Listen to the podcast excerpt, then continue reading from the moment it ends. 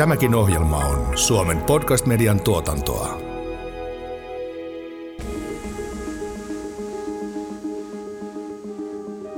Miten sosiaalityö päivitetään 2020-luvulle? Tässä jaksossa jaamme konkreettisia vinkkejä, joista ensimmäisen kertoo jakson toinen vieras. Lastensuojelun jälkihuollon johtava työntekijä Sonja Soini Espoon kaupungilta. Tämä on sellainen mistä mä oon kanssa koittanut niin kuin pitkään pitää meteliä, että kun meidän alalla, sosiaalialalla on ehkä ollut vähän se ongelma, että kaikki digikehittäminen nähdään jonain valtavana tietojärjestelmäprojektina, jotka kestää vuosia ja maksaa miljoonia ja on tosi hidasta ja hankalaa, mutta se mikä voisi olla jo tosi iso olisi se, että me kehitettäisiin meidän viestintää. Nyt keskustelua jatkaa jakson toinen vieras. Sosiaalityön kehittäjä Essi Rovamo HUS-psykiatrialta – palveluihin pitää mennä asiakkaan luokse. Ja jos lähdetään miettimään, no missä ne meidänkin asiakkaat on, ne on ihan tavallisia ihmisiä. Ei ne mitään kummallisia, toisia, pelottavia, huono-osaisia ihmisiä ole, vaan ne on ihan tavallisia ihmisiä siinä, missä mekin. Kuuntelet kahdeksan oppia kuntien digitalisaatiosta podcastia. Sarjan juontaa Tom Holmruus, tietojohtaja Kuntaliitosta. Podcast on suunniteltu ja toteutettu yhteistyössä Kuntaliiton ja kunta- ja hyvinvointialuetyönantajat KTn kanssa. Tässä jaksossa pohdimme sitä, millaisia rakenteellisia muutoksia sosiaalityön digitalisaatio vaatii kunnilta.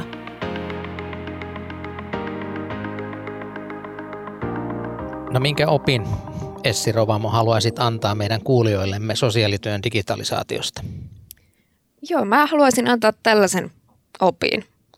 Tulevassa sote-uudistuksessa palveluiden painopiste tullaan siirtämään ennaltaehkäiseviin palveluihin.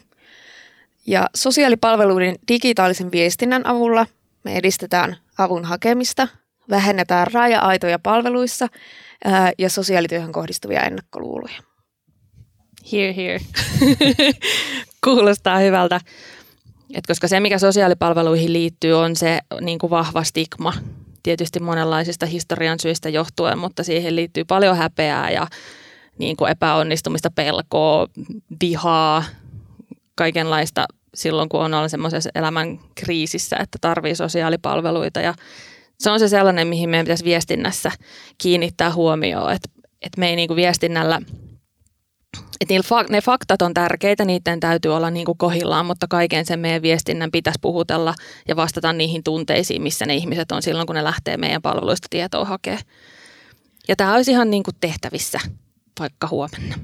Joo, just näin. Äh, eli itse koen sen sosiaalipalveluiden huonon maineen. Huono maine ähm, vaikuttaa hyvin paljon siihen, että miksi ihmiset ei uskalla tulla meille asiakkaiksi ennen kuin ikään kuin on jo aika myöhäistä, että sitten vastaan hakeudutaan sosiaalipalveluihin tai joudutaan sosiaalipalveluihin, kun ne elämän peruspalikat alkaa olla jo aika palasina. Ja että mä tätä lähtisin nimenomaan korjaamaan tällä, että se sosiaalityön, sosiaalipalveluiden rooli pitäisi saada, se mielikuva pitää saada muutettua ja päivitettyä tänne 2020-luvun puolelle. Ja tosiaan no perinteisestihän sosiaalityötä ei ole mediassa tai sosiaalisessa mediassa juuri näkynyt. Se ikään kuin kuvataan aina siellä ongelmapuheen kautta. Öm, ja esi- loistava esimerkki mun mielestä on, että nyt kun öm, sote-uudistus on tulossa, niin eipä siellä hirvittävästi puhuta sosiaalipalveluista mitään, vaikka se on se toinen keskeinen so siinä koko sanassa. Eli lähtisin kannustaa tähän tällaiseen, että me muutetaan sitä puhekulttuuria ja rikotaan se hiljaisuuden verho ähm, ja ruvetaan tuomaan niitä myönteisiä esikuvia esille. Ja meillä on aika erinomaisia äh, esimerkkejä viestinnästä. Äh, esimerkiksi Espoon ja Vantaan kaupungin lastensuojelulla on erinomaiset sometilit. Äh, yksityisiä sosiaalityöntekijöitä on myös siirtynyt someen. Että sitä sometyötä ja sitä hiljaisuuden kulttuurin rikkomista, sitä tehdään jo aika paljon tämmöisissä yksittäistapauksissa, mutta mä toivoisin, että siirtyisi sinne ihan rakenteelliseen viestintään, siihen kuntien viestintään saakka, että se ei jää sinne yksittäisten työntekijöiden harteille, vaan ihan kunnissa lähdetään myös puskemaan sitä, että hei, meillä tehdään näin loistavaa työtä, mutta se ei kuulu vielä missään. Joo, se on just näin, että se niin kuin, suunta meillä on ehdottomasti jo oikea, että nyt viimeisen viiden vuoden aikana sosiaalipalvelut on alkanut mennä sinne someen ja sitä näkyvyyttä on. Ja nyt oli jotenkin ilahduttavaa tämän syksyn valtakunnallisella lastensuojelupäivillä jaettiin ensimmäinen lastensuojelun viestintäpalkinto ja jo vaan kun katsoi sitä niin kuin ehdokkaiden listaa, että se oli ihan oikeasti lista. Siellä oli niin kuin paljon vaihtoehtoja ja sitten upeat TikTok-sossut Maija ja Kamilla sen voitti. Niin se kertoo jo niin kuin tosi hyvää ja me tänä syksynä perustettiin tuonne Facebookiin sosiaalialan viestintäverkosto ja sinnehän tulvi ihmisiä. Et niin kuin kiinnostusta on ihan valtavasti, että ajatus on lähtenyt niin kuin lyömään läpi, mutta se on just sitä, että kunnissakin pitää ajatella se sosiaalipalvelujen rooli eri tavalla. Et se on vähän ollut se semmoinen, että no ne asiakkaat otetaan vastaan, kun ne jostain sinne perille löytyy tai ne käydään jostain sinne niin kuin hakemassa eikä niin kuin se sellainen, että me ollaan niin kuin palvelu, joka on avoimesti nähtävillä, saatavilla. Tulkaa heti, kun on sellainen olo, jotta me voidaan auttaa mahdollisimman ajoissa. Et siinä tarvitaan semmoinen niin kuin pieni ravistelu irti siitä vanhasta köyhäinhoidosta niin kuin lähteneestä roolista ja tulla tälle vuosituhannelle. Mutta suunta on hyvä, sinne ollaan jo menossa. Niinpä, ja justiinsa tämä, että meidän pitää tajuta se, että ihan sama, niin kuin mitä tahansa muitakin kunnan palveluita, niin niihin palveluihin pitää mennä asiakkaan luokse. Ja jos lähdetään miettimään, no missä ne meidänkin asiakkaat on, ne on ihan tavallisia ihmisiä, ei ne mitään kummallisia, toisia, pelottavia, huono-osaisia ihmisiä ole, vaan ne on ihan tavallisia ihmisiä siinä, missä mekin. Ja missä me vietetään aikaa, no kun me mennään kotiin, niin se on älypuhelin käteen tai joku muu, niin me vietetään siellä netissä aikaa. Eli sieltä meidän pitäisi löytyä jo tavoitettavista. Mutta tosiaan haluan vielä painottaa sitä, että meillä sosiaalityön sisällä tätä ehkä murrosta on jo nähtävissä ja semmoista intoa ja puhkua, että jes, täällä mennään. Mutta että nimenomaan sitä kaivataan myös yleisemmällä tasolla, rakenteellisella tasolla, kuntatasolla. Että sitä sosiaalityön ääntä pitäisi saada kuuluviin – ottaa paljon enemmän huomioon, kun esimerkiksi kehitetään hyvinvointipalveluita, niitä matalan kynnyksen ennaltaehkäiseviä palveluita. Ja että justinsa ikään kuin murtaa se ajattelu, että sosiaalihuolto otetaan mukaan vasta sitten, kun kaikki on jo ihan pilalla ja pielessä. Että otetaan sinne ennaltaehkäisyyn mukaan. Joo, se viestinnän pitää olla tavallista tekemistä, sen pitää olla rakenteissa, sen pitää olla resurssoitu ja varsinkin se, että sosiaalipalveluilla pitää olla omat viestinnän asiantuntijat että se niin kuin yksi kunnan viestintätyyppi ei voi hoitaa ihan kaikkea. Just näin. Miten yleisesti, ovatko sosiaalityöntekijät innostuneita uuden teknologian hyödyntämisestä ja uusien toimintatapojen ja työskentelymuotojen kehittämisessä, että nähdäänkö digitalisaatio enemmän uhkana vai mahdollisuutena? Sekä että. Molempia löytyy – Mä sanoisin, että me ehkä tuossa digisosiaalityöhankkeessa, missä me onnistuttiin siinä, oli just, että me saatiin käännettyä se näkökulma siihen, että mitä hyötyy digitalisaatiosta on ja nimenomaan, että mitä hyötyy siitä on asiakkaille.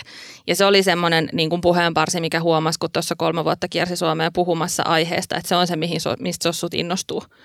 Että kun saa sen niin kuin näkyyn sellaisena, että siitä on niin kuin oikeasti hyötyä nimenomaan asiakkaille ja et meillä on ehkä sosiaalialalla perinteisesti puhuttu digistä just sellaisena, että no korvataan kasvokkaiset tapaamiset niin kuin etätapaamisilla ja sitten ollaan tehokkaita ja säästetään rahaa.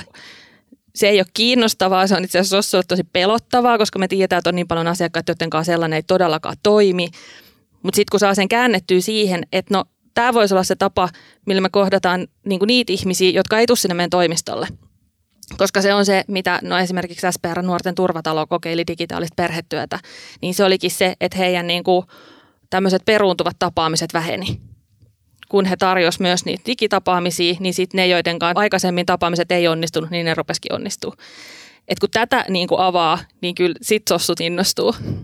Mutta sitten se on just siitä, että ketkä kaikki tämän ilosaman ovat vielä kuulleet, niin Että kyllä niitä uhkakuviakin niin kuin maalaillaan. Ja sitten se on myös just siitä, että miten päättäjät sen luo, että kyllähän kuntapuolella ihan hirveästi on se tehostamis- ja säästämispuhetta. Ja kyllä se pelko on sitten just se, että pitääkin säästämisen takia ruveta tekemään sitä työtä tehokkaammin ja sitten taas sosiaalityön näkökulmasta huonommin. Eikö tämä yksi tämä teknologia-idea just on, että me pystyttäisiin tekemään työtä tehokkaammin. Että tavallaan sieltähän se, se idea tulee, että samaan aikaan se tehostuu, mutta se ei välttämättä ole työntekijä selkärangasta pois, vaan se teknologia antaa mahdollisuuksia sitten. Joo, mutta kysymys on just se, että mitä se tehokkuus tarkoittaa. Että onko se taloudellista tehokkuutta vai onko se just niin kuin tehokkaampaa ihmisten tavoittamista, tehokkaampaa avun perille viemistä.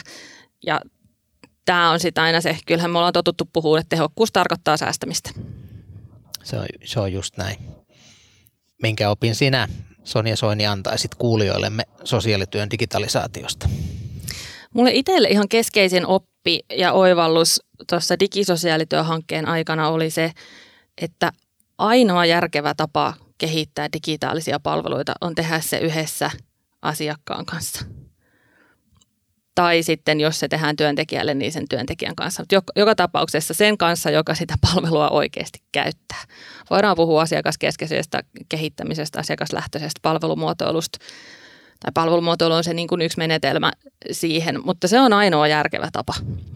Koska sitten jos lähdetään ihan mistä tahansa muusta lähtökohdasta liikkeelle, että joku jossain suunnittelee ja sitten loppuvaiheessa testataan loppukäyttäjällä, niin mennään – väärä pää edellä sinne puuhun. Et ihan liikaa on niitä sellaisia esimerkkejä, että ensin tehdään hankinta ja sen jälkeen kartoitetaan tarpeet, että miten tätä ostettua työkalua nyt käytettäisikään, niin ei onnistu. Joo, ähm, komppaan kyllä ehdottomasti.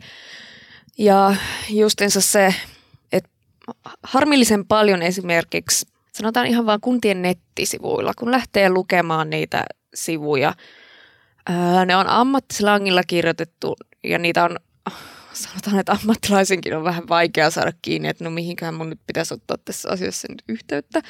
Öö, niin, että jos se on ammattilaisenkin vaikea ymmärtää, niin eihän se asiakaskaan siitä yhtään mitään selvää saa. Että tämä on varmaan semmoinen hyvin konkreettinen esimerkki, että otetaan niitä öö, kokemusasiantuntijoita, asiakkaita mukaan sinne kuulemaan ja kommentoimaan, koska heiltä luultavasti saa sen parhaimman ikään kuin suomennoksen siihen aiheeseen. Ja heiltä saa myös sen parhaimman kokemuksen, että mikä toimii ja mikä ei. Ja että onko tämä idea edes toteutettavissa mm. vai onko se sellainen, että äh, kuulostaa tekijän tai päättäjän korvaa tosi hyvältä, mutta ei sitten oikeasti toimikaan. On ja se, että mikään asia ei ole niin kuin liian iso tai pieni asiakkaan kanssa kehitettäväksi. Että se kehittäminen voi olla sitä, että viisi minuuttia tapaamisen lopuksi niin kysyt, että hei me mietitään tällaista, mitä mieltä sä oot siitä. Ja siitä voi tulla jo niin kuin tosi tärkeä inputti. Ja niin kuin kaiken ikäisten kanssa me tehtiin lapsikeskeisen palvelumuotoilun opas, että miten se kehittämistä voi tehdä lasten ja nuorten kanssa. Ja sieltä tulee ihan briljantteja ideoita. Et me tuossa digisosiaalityöhankkeessa pyöritettiin sellaista Kysy lastensuolusta Instagram-sivua, mikä me palvelumuotoiltiin. Ja niin kuin monessa vaiheessa kysyttiin lapsilta ja nuorilta siihen vinkkejä. Se johti siihen, että meidän markkinointi onnistui ekasta laakista. Koska me oltiin testattu ne mainokset heidän kanssa. Mikä kanssa oli, me käytiin yhdessä sijaisperheessä muutaman nuoren kanssa juttelemassa. Näytettiin heille sitä profiilia meidän ideoita ja he antoi kehitysideat ja, ja sitten se onnistui heti. Tai sitten me tehtiin pääkaupunkiseudun Lape-hankkeen kanssa muutama vuosi sitten tämmöinen työpajasarja, mihin osallistui nuoria ja, ja sitten vanhempia erilaisista palveluista, oli lasten psykiatriasta ja perhepalveluista ja lastensuojelusta ja sitten oltiin yhdessä luki, lukiossa. Ja juteltiin näistä siis asiakastietojärjestelmistä, että millä tavalla niin kuin ne vois hyödyttää asiakkaita itseään, niin se oli yksi lukiolainen piirsi meille tota, käyttöliittymän, että millainen pitäisi olla asiakastietojärjestelmän asiakasportaalin käyttöliittymä.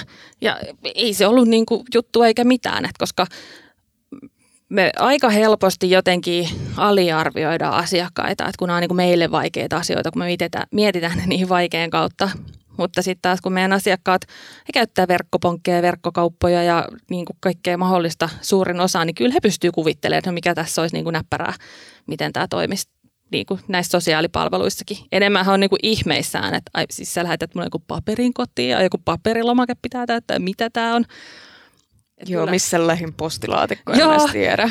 joo, joo. Tai joku kirja, miten, mikä tämä on. Niin tota, asiakkaat mukaan kehittämiseen tai sitten jos se on joku työkalu työntekijöille, niin sitten työntekijät mukaan. Se on taas se ikuinen haaste, että mistä se aika sille löytyy, mutta, mutta kun sen ajan ottaa, niin se säästää sitten sieltä loppupäästä. Kahdeksan oppia kuntien digitalisaatiosta podcast. Moniammatillista yhteistyötä on haluttu edistää sosiaalialalla ja tämä tarkoittaa, että ammattilaiset tulee eri organisaatioista ja tietysti se taas vaatii yhteistyötä erilaisten toimintatapojen ja toimintakulttuurien yhteensovittamista. Niin millaista apua digitalisaatiosta voisi olla tässä työssä niin, että asiakas ei jää kaiken koordinaation jalkoihin? No mä ajattelen, että ne moniammatisen yhteistyön isot haasteet tietysti, no ensinnäkin se riittyy siihen, että kun kaikki haluaisi olettaa, että se toimii tuosta vaan ja sille ei oteta niin kuin aikaa, että, että puhutaan, että no miten me tätä yhteistyötä tehdään, että se ratkaisisi jo niin kuin paljon, että kun ei niin kuin nähtäisi ekaa kertaa siinä asiakastapaamisessa, vaan vähän ehkä pohjustettaisiin sitä. Mutta se, miten digi voisi tähän auttaa, on just se, että meillä olisi sellaisia yhteisiä työkaluja, mitkä ohjaisi sitä ajattelua koska mehän tiedetään, siitä on tutkimustakin, että asiakastietojärjestelmä ei ole mikään niin kuin neutraali, vaan se aina ohjaa niin kuin kiinnittämään huomiota tiettyihin asioihin, jolloin ne nousee tärkeäksi. Ja nyt kun meillä on sellaiset sektori, sektoreittain luodut asiakastietojärjestelmät, jokaisella oma mallinsa, miten pitää tehdä asiakassuunnitelma, niin sitten me niin kuin takerrutaan niihin. Mutta sitten kun meillä olisi semmoinen yhteinen systeemi, missä olisi yhteistä kieltä ja mikä niin kuin automatisoisi sitä, että me tehdään yhdessä, että olisi vaikka joku että kun kirjoitat jonkun suunnitelman, niin siellä on suoraan nappi lähetä kommentoitavaksi tolle ja näin, jolloin siitä tulisi niin kuin se tukisi sitä tekemisen tapaa. Mutta tässä on siis ihan sama kuin siinä, että minkä takia niin kuin se avoimuus, kun se viedään sinne viestintään, on tosi tärkeää, kun sit se tekee siitä automaattista, että kun sit se ei ole puhutaan me sit siitä yhteistyöstä tai avoimuudesta, niin se on tällä hetkellä sit yksittäisestä työntekijästä kiinni, että toteuttaako hän sitä. Mutta kun me vietä se sinne rakenteisiin, sinne järjestelmiin, tai että ne nettisivuut on niin kuin lähtökohtaisesti avoimet, tai meillä olisi käytössä Terveyskylässä se lastensuojelun digipalvelupolku, terveisiä päijät Hämeeseen, teette upeata duunia, niin niin sitten se ei ole niinku siitä työntekijästä kiinni, että muistaako tai viitsiikö tai onko se niinku hänelle luontevaa. Vaan sitten kun se on siellä prosessissa sisällä ja siellä rakenteissa, niin niin sitten se lähtee sujumaan. Just näin. Ja ehkä tähän mun on pakko sanoa, että mä oon itse ollut niin onnellisessa asemassa, että äh, kun on koko työurani ollut HUSissa, meillä se moniammatillinen yhteistyö toimii ja se on ikään kuin automaatio, että erikoissairaanhoidossa sen on myös pakko toimia. Ähm, mutta on täysin samaa mieltä, että kyllä esimerkiksi asiakaspotilastietojärjestelmät myös ohjaa sitä. Esimerkiksi se, että äm, potilastietojärjestelmässä lääkärin ei tarvitse erikseen klikata, että mä haluan nyt nähdä psykologin tai mä haluan nyt nähdä sosiaalityöntekijän tekstit, vaan että ne ikään kuin automaattisesti tulee siihen samassa tiimissä työskentelevien kanssa. Haluan tässä nostaa myös esimerkin ähm, miten moniammatillinen yhteistyö toimii mun mielestä digitaalisessa kehittämistyössä äärimmäisen hyvin koronapandemia iskiessä maaliskuussa 2020. Sehän oli jyrä, joka lamaannutti varmaan koko Suomen täysin, mutta sitten siinä lähdettiin hyvin nopeasti miettimään, että no, et, et mitä me voidaan tehdä, jotta ähm, me voidaan tarjota hyvinvointia, hyvinvointipalveluita kansalaisille tässä uudessa kriisitilanteessa. Ja me lähdettiin HUS-psykiatrian sosiaalityön asiantuntijayksikössä miettimään, että no mitä me voitaisiin tehdä. Öm, kuultiin samaan aikaan, että mielenterveystalossa äh, oltiin avaamassa tämmöistä äh, koronahuoli chatbottia, niin se ei tarvinnut muuta kuin, että me laitettiin viestiä äh, meidän IT-psykiatrian tiimiin, että hei, me oltaisiin kiinnostuneita tulemaan mukaan, voidaanko tulla. Ja he toivotti meidät avosylin vastaan, että tervetuloa, pidetään yhteinen palaveri. Kahdessa viikossa me saatiin avattua siellä linjat myös, että sosiaalityöntekijät pääsivät sinne chattilinjoille ja me saatiin ikään kuin luotua se palvelu sosiaalityölle siinä kahden viikon aikana. Se oli mun mielestä ihan äärettömän hieno esimerkki siitä, että miten se moniammatillinen yhteistyö toimii ja varsinkin vielä kriisitilanteessa, että otetaan avosylin vastaan ja siinä ei ruveta katsomaan titteleitä, että anteeksi, että nyt vähän eri toimialaa tai äm, tässä nyt puhutaan kyllä itse asiassa ihan eri ammatista, äm, vaan että lähdetään rohkeasti mukaan, lähdetään rohkeasti kysymään, niin siitä se ikään kuin se keskustelukulttuurin muutos lähtee. Älyttömän hyvä esimerkki ja tekee me niin jotenkin alleviivata, että tuossahan on kyse siitä organisaatiokulttuurista. Että onko se kulttuuri sellainen, että niin kuin soitellaan kaverille ja kysytään ja niin kuin on automaatio, että luodaan verkostoja ja tehdään yhdessä? Vai onko se kulttuuri sellaista meidän sektori, meidän rahat, meidän asiat, meidän järjestelmät, meidän suunnitelmat. Jep, keksikää itse. joo, joo. Ja sehän lähtee sitten ihan johtamisesta. Niinpä. Nyt kuulemme case-esimerkin Lapin virtuaalisesta sosiaali- ja terveyspalvelukeskuksesta. Lapissa välimatkat ovat pitkiä ja siksi kuntalaisia palvelee virtuaalinen sosiaali- ja terveyspalvelukeskus, joka löytyy osoitteesta virtu.fi. Palvelussa on kuntalaiselle tarjolla erilaisia sosiaali- ja terveyspalveluita, kuten etätapaamisia. Esimerkiksi Kela on kokeillut uutta etäpalvelua, jonka avulla kuntalainen voi olla kotoa käsin etäyhteydessä Kelan asiakaspalvelijaan. Mitä ajatuksia tämä juuri kuulemamme esimerkki herättää teissä? Mä sanon nyt lyhyesti, että mä toivoisin, että tämän kaltaista palvelua olisi kaikissa Suomen kunnissa, kaikissa hyvinvointialueilla jatkossa. Se on selkeä sivusto, se on helppokäyttöinen sivusto ja se myös ohjaa ihmistä aika hyvin hakemaan sitä tietoa ja hakemaan apua niissä tilanteissa, mitä hän tarvitsee. Joo, samaa mieltä. Virtu.fi on ehdottomasti semmoinen edelläkävijä yli 10 vuotta kehitetty pohjoisessa ja sieltä meidän kaikkien kannattaisi ottaa mallia, että et toki pohjoisessa se on niin kuin lähtenyt niistä etäisyyksien tuomasta välttämättömyydestä, että siihen niin kuin paikasta toiseen siirtymiseen siellä kuluu niin paljon aikaa. Mä muistan yksi perhetyöntekijä, muistaakseni Inarin kunnasta, kertoi sitä, että, että Virtu.fi on hänen työssään tarkoittanut sitä, että hänellä oli puolen vuoden perhetyön päätös yhdelle lapselle, joka asuu kuinka monen sadan kilometrin päässä se nyt oli, mutta kuitenkin niin, että käytännössä perhetyöntekijä pystyi käymään siellä vain kerran kuukaudessa paikan päällä, koska aikaa meni niin paljon. Mutta sitten kun heillä oli digiperhetyövälineiden kautta mahdollista tavata myös etänä, niin sitten he pystyikin tapaamaan joka viikko. Kerran kuussa siis livenä ja kolme kertaa kuussa sitten etänä, niin tämä tarkoitti sitä, että sillä perhetyön kuuden kuukauden päätöksellä kuuden kerran sijasta tavattiin 24 kertaa. Äh, joo, ja et, keskustelussa on paljon noussut esiin ähm, nimenomaan tämä kustannusnäkökulma. Äh, justiinsa toi esimerkki, mitä Sonja toit esille, niin esimerkiksi tällaisessa tapauksessa se, että pystytään tapaamaan neljä kertaa kuukaudessa versus yksi kerta kuukaudessa, jolloin se työntekijäparkka menee koko päivä siihen, että se matkustaa sen yhden asiakkaan luo, niin äh, erittäin kannattava esimerkki. Mutta mistä mä tässä virtu.fiissä äh, erityisesti pidän on se, että äh, asiakkaalla on niin kuin mahdollisuus tai kellä tahansa henkilöllä on mahdollisuus etsiä sieltä tietoa, selkeää tietoa ja ikään kuin tukea sitä omaa hyvinvointiaan jo ennen kuin on palveluiden piirissä. Ja mä toivoisin, että tämä olisi sellaista tietoa, jota niin kuin lähdettäisiin Suomessa tuottamaan laajemminkin. Koska jos mä lähdetään miettimään, mitä ne ö, sosiaalityön taustalla olevat tarpeet on, nehän on yleensä jotain ihmissuhdeongelmia, elämäntilannekriisejä, ää, muita haasteita, vaikeuksia, että tulee meille jokaiselle.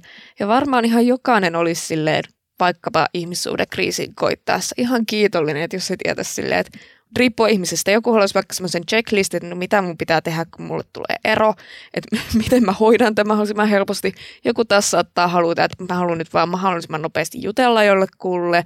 Joku saattaa halua lukea sitä aiheesta lisää. Että niin kuin tämän kaltaista tosi matalan kynnyksen palvelua pitäisi tuottaa laajemminkin. Joo, ja koska se, mitä niin kuin asiakkaat sanoo tai ihmiset ylipäänsä on niin kuin se, että se, että sä varaat ajan jollekin – tai otat yhteyttä johonkin sosiaalipalveluihin, niin se kynnys on aika korkea soittaa ajalla ja kertoa vaikeata asiaa siellä nimellä ja kuunnella, kun joku kirjaa ja sitten varata siihen aikaa. Että asiakkaiden ja varsinkin nuorten toive on se, että ekaa kertaa voisi jutella chatissa nimettömänä. Vähän tsekata, että, että onko tämä mun asia nyt sitten sellainen niin kuin tarpeeksi vakava ja ja no onko tuolla toisessa päässä nyt sen oloinen ihminen, että mulle tulee semmoinen turvallinen olo, että mä haluan mennä tuonne palveluihin ja kertoa, kuka mä oon ja kaikki. Niin se, että kaikki tällaiset niin kuin virtun kaltaiset sivustot, missä ihminen voi saada sitä tietoa ja voi käydä ensimmäisiä keskusteluja ilman, että hänen täytyy vielä ikään kuin laittaa itseensä alttiiksi niin kuin millekään pelottavalle, niin kuin meidän palvelut tällä hetkellä vielä ihmisille näyttäytyy, niin se on ehdottomasti plussaa.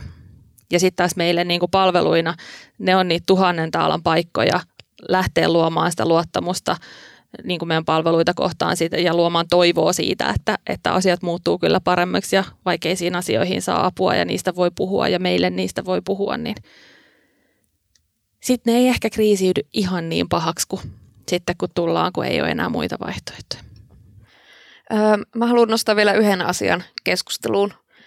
Digitaaliset palvelut öö, ja sosiaalipalveluiden asiakastietojärjestelmä. Lähdetään miettimään sitä, miten paljon ja valtavasti tietoa meillä kertyy. Ja me kerrytetään vuodesta toiseen meidän asiakkailla. Mutta valitettavasti se tilanne tällä hetkellä Suomessa on se, että sitä tietoa ei ole juuri päästy hyödyntämään. Toki toisiolain myötä tutkimus- ja kehittämistoiminta asiakastietojärjestelmistä on systematisoitunut, mutta se on vielä aika lapsen kengissään. Ja mä haluan nostaa esiin sen, että meidän pitäisi oppia nähdä, että mikä kultakaivos, mikä tietovaranto meillä olisi siellä käytettävissä, jos me vaan sitä halutaan lähteä käyttämään.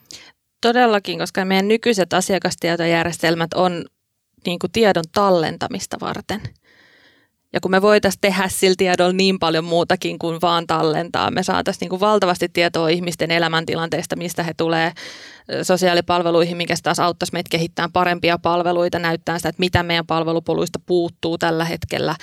Me voitaisiin saada sieltä vaikuttavuustietoa, arviointitietoa, ja se on tosiaan täysin käyttämätön kultakaivos vielä tällä hetkellä, niin mä todella toivon, että me päästään semmoisista perinteisistä asiakastietojärjestelmistä enemmän semmoisiin työnhallinnan ja otettaisiin se kaikki tutkimuskäyttö sieltä irti. Plus, koska tässä on myös se, että sosiaalityöhän ei ole koskaan vaan ikään kuin yhteiskunnasta yksilön suuntaan, vaan sosiaalityöhön kuuluu se, että me myös tuodaan sieltä yksilöltä yhteiskunnan suuntaan. Että me tehdään sitä rakenteellista sosiaalityötä, me vaikutetaan siihen, että mitkä asiat meidän yhteiskunnan rakenteissa tällä hetkellä aiheuttaa pahoinvointia, syrjäyttävää ja lähdetään vaikuttaa niihin, tuotetaan tietoa siihen niin kuin päättäjille, että mitä pitäisi korjata, jotta ihmiset vois voida entistä paremmin. Ja tähän meillä on myös sosiaalihuoltolaissa lakisääteinen velvollisuus, niin se meidän datakultakaivos olisi semmoinen, mistä olisi aika paljon ammennettavaa, että me saataisiin meidän yhteiskuntaa kehitettyä. Kyllä, ja tässä mä haluan puhua suoraan siellä kuunteleville kuntapäättäjille, että hahmotettaisiin se, että miten paljon sillä tiedolla voidaan tehdä. Otetaan vaikka joku kunta X. Et, ö, tää joku, vaikka pienikin kunta voi lähteä sieltä tarkastelemaan, hakemalla tietenkin tietoluvat. Ö, voi lähteä tarkastelemaan, että miten siellä omassa kunnassa mistä elämäntilanteesta vaikkapa aikuissosiaalityöhön tullaan, mitkä syyt on lastensuojeluilmoituksen tekemiselle juuri heidän kunnassaan. Ja sitten jos sieltä lähtee toistumaan jokin teema, sanotaan nyt vaikka ähm, vähävaraisuus maaseudulla, niin kunta voi lähteä suoraan siihen palvelun tarpeeseen tuottamaan äh, haluamaansa palvelua ja ikään kuin estää sitä kautta jo se lastensuojeluasiakkuuden tai aikuissosiaalityön asiakkuuden syntyminen ihan sillä, että panostetaan sinne juurisyihin, jotka on kyllä löydettävistä sieltä laajasta laajasta asiakastietojärjestelmästä. Koska on aika järkyttävää, että tällä hetkellä meidän ainoa valtakunnallinen kattava tilasto on lastensuojelutilasto. Mistään muusta sosiaalipalvelusta ei koota sellaista valtakunnallista tilastoa, missä olisi kaikki siinä palvelussa olevat asiakkaat edustettuna. Mutta lastensuojelutilastokin, siinä on pelkkää numerotietoa siitä, että kuinka monta henkilöä on millaisessakin palvelussa. Ei mitään tietoa syistä. Kyllä, ja väitöskirjatutkijana haluan tietenkin mainostaa omaa tutkimustani. Mä siis tutkin tällä hetkellä terveyssosiaalityön vaikuttavuutta ja mun aineistona on 200 potilaan potilastiedot 10 vuoden ajalta psykiatrisesta sairaanhoidosta teksteineen päivineen. Ja voin luvata, että siellä sitä dataa kyllä löytyy. Sieltä löytyy vaikka mitä tietoa. Kiitos Essi ja kiitos Sonja erittäin aktiivisesta ja mielenkiintoisesta keskustelusta. Ja kiitos myös kuulijoille. Seuraa meitä Spotifyssa tai tilaa ja arvostele meidät Apple Podcastissa.